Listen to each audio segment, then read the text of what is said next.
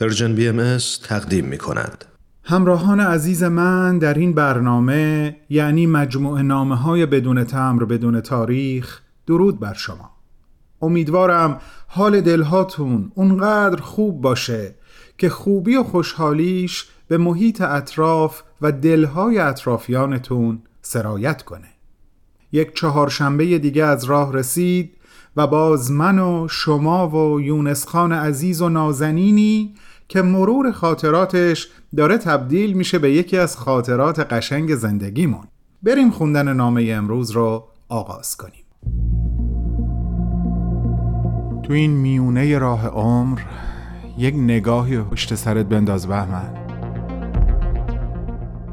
پشت سر. حرفای دلتو توی این نامه ها به اونها پر از یاد و خاطره ها و شادی ها دستیابی ها از آثارشون. خیلی از اون آدم ها دیگه تو این دنیا زندگی نمی‌کنن. تأثیری که روی تو یا بشینی براشون نامه میشه اما در عالم خیال نامه تو می‌تونی اونها رو براشون بفرستی.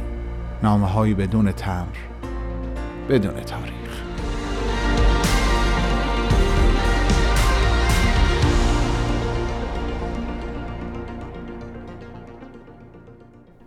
یونس خان خوب و پرمهر و سعادتمند. درود بر تو.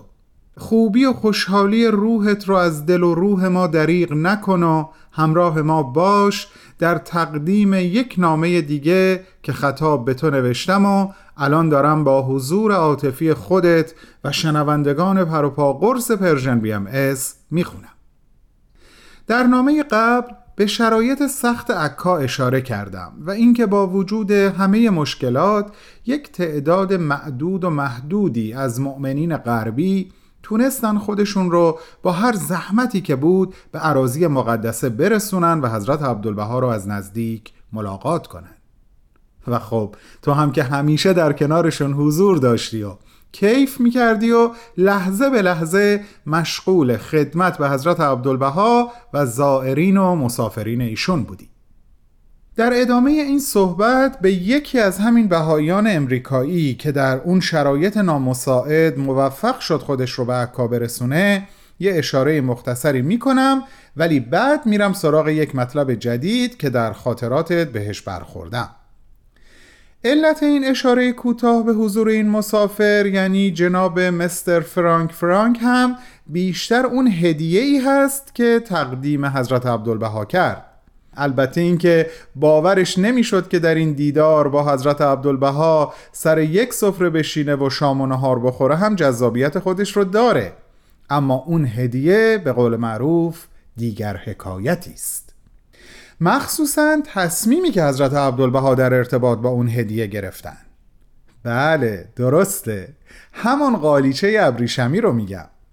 چه خوشبخت بود اون قالیچه که با تصمیم حضرت عبدالبها جایی قرار گرفت که شمایل حضرت بهاءالله و حضرت باب رو روی اون قرار دادن. من هنوز موفق نشدم به عراضی مقدس سفر کنم یونس خان. قطعا تعداد زیادی از شنوندگانمون هم ممکنه مثل من باشن. این برای ما خیلی خوبه که حالا قصه این قالیچه رو می‌دونیم. و انشاالله اگر قسمتمون شد و رفتیم زیارت وقتی این قالیچه رو ببینیم سرنوشت ناب اون رو به خاطر میاریم و برای مستر فرانک فرانک هم دعا خواهیم کرد. عزیزانی هم که به این سفر رفتن و دارن این نامه رو گوش می‌کنن مطمئنا در گشت و گذاری که در همین لحظات در بین خاطراتشون دارن اون قالیچه رو به یاد میارن. هم مرور خاطرش شیرینه و هم رویای داشتن این خاطره در آینده. پس گوارای وجود هممون.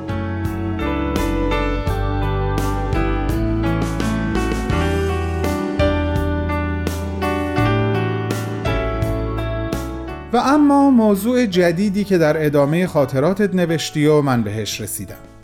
جالبه چند وقت قبل که خیلی هم ازش نمیگذره به همراه دوستانم در پادکست هفت که روزهای جمعه از Persian BMS پخش میشه داشتیم راجع به معابد بهایی صحبت می‌کردیم.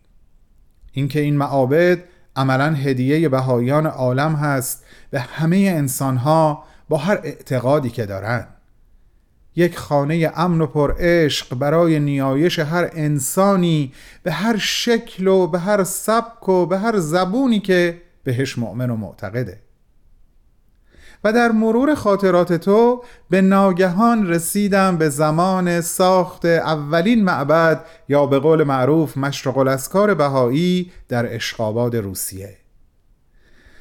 چقدر زیبا نوشته بودی و چقدر می‌شد اون حال و هوا رو به لطف نگارش دقیق و پر احساس تو درک کرد یونس خان.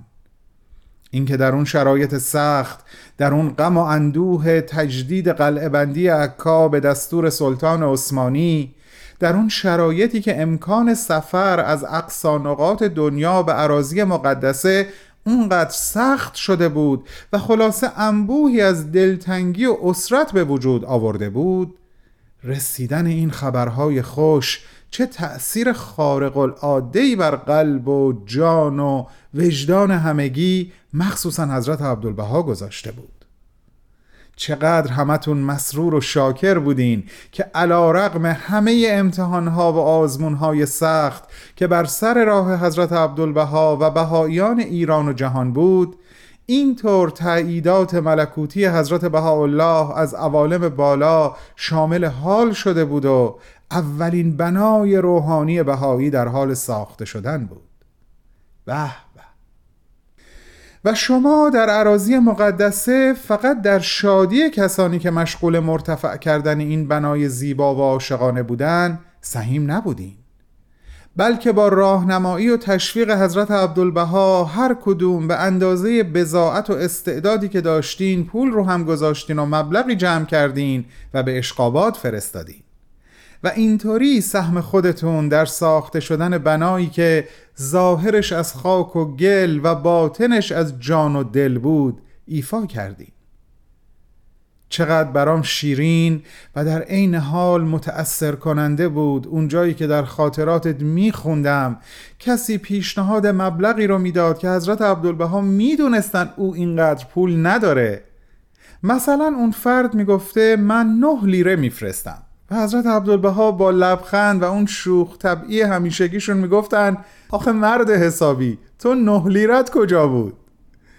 خلاصه هر کدومتون هر چقدر که تونستین با دریایی از فداکاری مبلغی رو جمع کردین و فرستادین و مسئول این کار برای محکمکاری و خاطر جمعی از حضرت عبدالبها خواهش کرد. اون کاغذی که مبلغ جمع آوری شده روش نوشته شده بود رو مهر و امضا کنن تا سندیت داشته باشه و به قول معروف دیگه حرفی توش نباشه.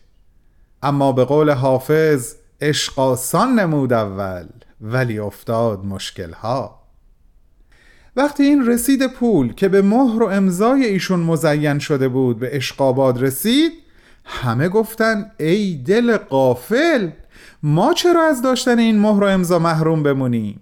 خلاصه این دهان به دهان چرخید و چرخید تا به گوش بهایان همه جای دنیا از جمله ایران رسید. حالا دیگه از چهار سوی این کره خاکی سیل این رسیدها به سوی عکا روانه شده بود و حضرت عبدالبها میبایست دونه به دونه اونها رو مهر امضا می‌کردن و پس میفرستادن. حالا فقط بیایم با هم تصور کنیم که با وجود اون همه کار و مسئولیت این کار سنگین و تمام نشدنی هم به کارهای حضرت عبدالبها اضافه شده بود.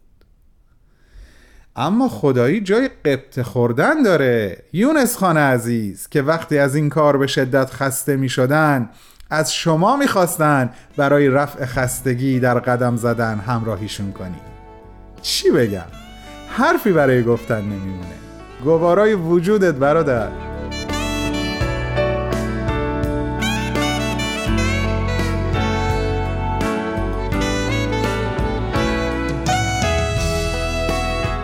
خب یونس خان عزیز و نازنین.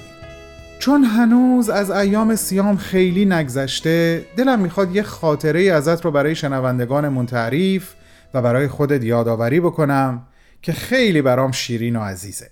در واقع از سالها قبل نام تو با این خاطره در ذهن من گره خورده. هر سال وقتی ایام سیام می‌رسه امکان نداره من تو و این خاطرت رو به یاد نیارم. این قسمت رو می‌خوام از رو بخونم. اما نه دقیقا همونی که نوشتی. سعی می‌کنم متن رو از حالت کتابی به زبان محاوره نزدیک کنم و بتونم جوری این متن رو بخونم که انگاری تو داری با شنوندگان ما صحبت می‌کنی و این خاطره رو براشون نقل می‌کنی. امیدوارم بتونم به خوبی از عهدهش بر بیام. پس عزیزان این بخش پایانی رو اینطور تصور کنین که خود یونس خان داره برای شما تعریف می‌کنه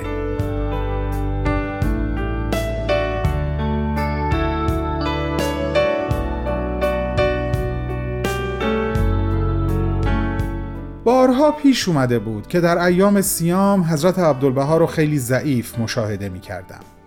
تا اینکه یک بار در این ایام منو برای کاری به حضور خوندن. خیلی آهسته قدم می زدن.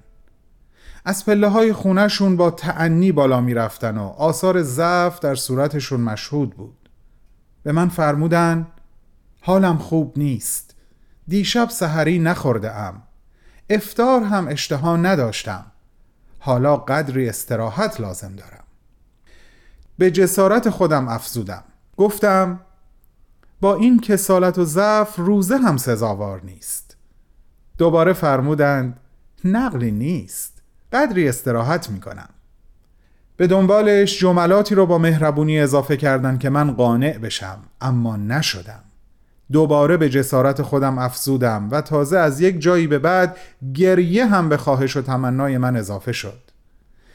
خلاصه از من اصرار بود و از ایشون انکار. قانع نمی شدم در دلم به روزه مبارکه و به حضرت بهاءالله توجه کردم و التجا بردم. مصمم بودم اونقدر گریه و زاری و التماس کنم تا بالاخره به هدفم برسم. چون چهره حضرت عبدالبها حقیقتا از شدت ضعف آزرده شده بود. ناگهان این عبارتی که الان می‌خوام براتون بگم بی اختیار از زبونم جاری شد. عرض کردم پس بیاین یک کاری بکنین. فرمودند چه کنم؟ با چشمهای اشکبار ادامه دادم بیاین یک روز روزه خودتون رو بخورین تا قلب یک مؤمن گناهکار حضرت بهاءالله رو مسرور کنین. سبحان الله نمی‌دونم این جمله از کجا اومد و روی زبون من نشست که حضرت عبدالبها این مظهر رعفت و شفقت رو به احتزاز آورد. به ناگهان با صدای بلند فرمودند به چشم به چشم به چشم. فورا یکی از دوستان به نام نصیر رو صدا زدن و فرمودند آن قوری کوچک را آب کن بجوشان یک فنجان چای حاضر کن. و بعد دوباره رو به من کرده فرمودند حالا از من راضی شدی؟ اگر میل داری برو مشغول کار خودت باش. من هم یک پیاله چای می‌خورم تو را هم دعا می‌کنم.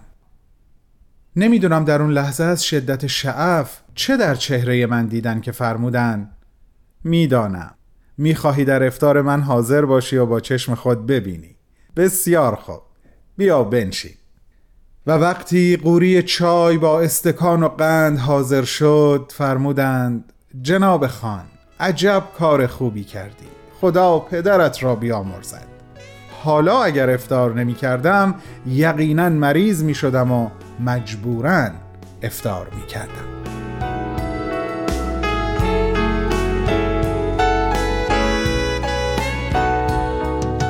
من یقین دارم این بخش از خاطرات تو در پایان نامه به قدری قلب و روح شنوندگان عزیز ما رو به شعف آورده و رقیق کرده که من ترجیح میدم سریع خداحافظی بکنم تا این حال خوش به قوت خودش باقی بمونه. پس وعده ما هفت روز دیگه به وقت زمین همین جا و همین ساعت. خداحافظ یونس خان. خداحافظ.